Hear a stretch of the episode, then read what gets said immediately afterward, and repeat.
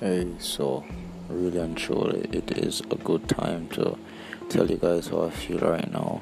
I mean, I just told my crush how I felt about her, and while I did that, I mean, it felt as if a lot of burden came off my shoulder. You know, it felt as if I had finally went over that mountain and I was just going down the valley and then I was going back up the mountain, I kind of feeling. Don't encourage somebody, really and truly. If you know, you feel a particular way, don't wait, don't bottle it in. Speak to the person and get it over with. You know, better late than never.